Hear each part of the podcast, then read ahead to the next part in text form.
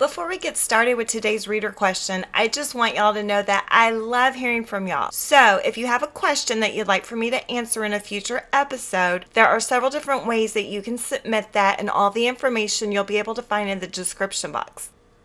Okay, so today's reader question is It seems like every relationship I'm in, not only romantic relationships, has so many conditions on me that I don't feel loved or even valued. How do I spot real love? I was thinking a lot a couple of months ago about love. In today's society, we encounter many people who are either so emotionally unavailable that they only want you around when it's convenient for them or they have nothing better to do, or they put so many conditions on love that you have to question if they're offering you love or bondage. They might say something like, I love you, but you have to do this for me. I love you, but if you don't do this, I'll never forgive you.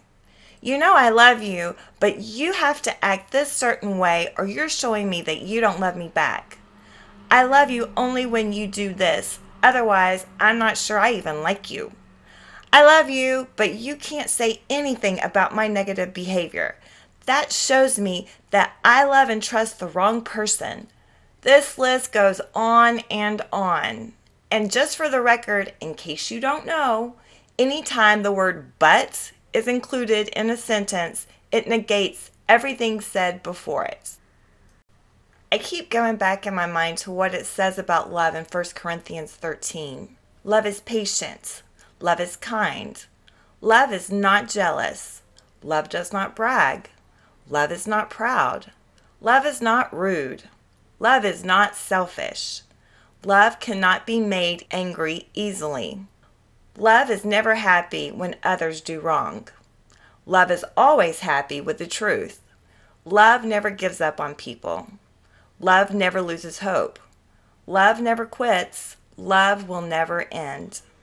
Dr. Tim Clinton, author of Identifying Real Love, defines infatuation in contrast with real love to give us a deeper insight. An infatuation does indeed go as unexpectedly as it comes, and there is nothing you can do about it. But real love is unselfish, committed love. It hangs in there. Some couples are basing their marriages on real love. Others are basing them on infatuation, which is false love. A marriage based on infatuation will not last, he wrote.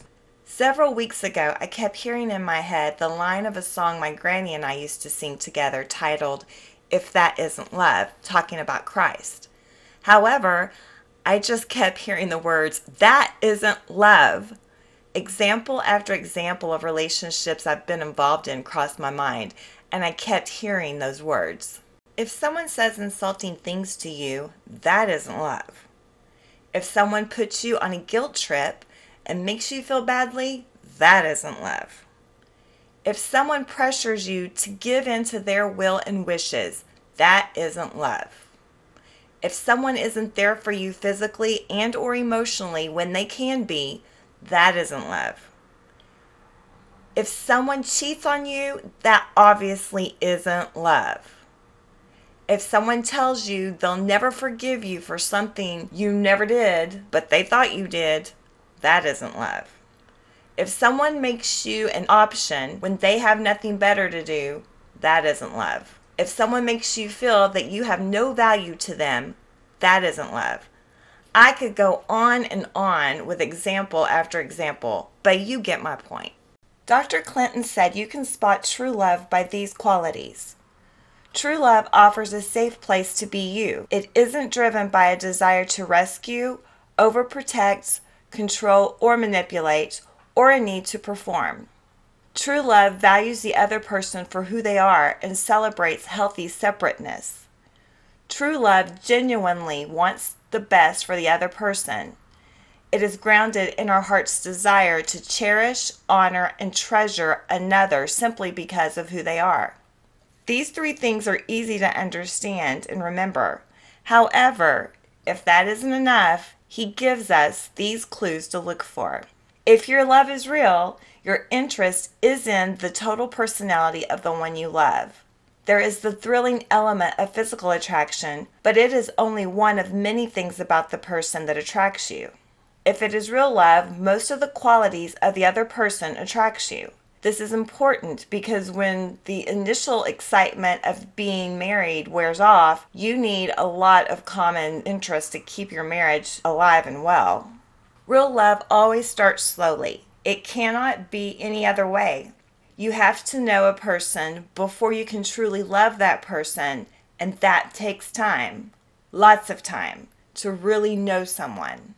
In real love, your feelings are likely to be warm and tender instead of hot and cold, and they are more consistent. Real love grows slowly, but the roots grow deep. If your love is real, the one you love will bring out your best qualities and make you want to be a better person. In real love, you plan and prepare yourself for a successful future marriage. In real love, your beloved is the most important person in the world to you. However, your relationship with your family and friends continue to be important to you, and you do not neglect them. In real love, absence makes your heart grow fonder of the one you love. Real love can and will survive the test of time and distance. In real love, there will be disagreements, but real love will live through them. They will become less frequent and less severe every couple should learn how to handle conflicts. It is far better to discuss differences openly and frankly than to allow them to smolder under the surface. Real love is unselfish, committed love. You want to do all you can to bring happiness to the other person. Your overall attitude is that of giving to the relationship and not of getting what you can out of it. Regardless of the choices others make, you can learn the secrets of loving well, Dr. Clinton wrote. You can learn to recognize and receive real love when it comes your way and push back when it doesn't. You can learn to really love the people in your life and know when and how to help them without hurting yourself in the process, he wrote. I go back to the topic of loving yourself first, which I wrote extensively about in my book, The Princess Guide to Loving Yourself First. It is so important to practice it because in today's society of opportunists and online scammers, you will likely be faced with unloving behavior. If you don't love yourself first, it will be a lot harder to push back and stand up to this kind of behavior. Let me be very clear here. There is nothing wrong with standing up for yourself when another person is mistreating you, no matter how many times they may call you stingy or selfish. It is your duty and responsibility to stand up for and protect yourself in a graceful and royal way, of course. Thank you again for joining me. I am so grateful for you and I appreciate you spending your time with me. If you found this helpful or insightful, please share it with your friends and join me for another episode soon. Remember, if you'd like to have the princess guide you and have me work with you personally, log on to theprincessguide.com. That's theprincessguide.com. Until next time, keep your crown on and stay on your throne.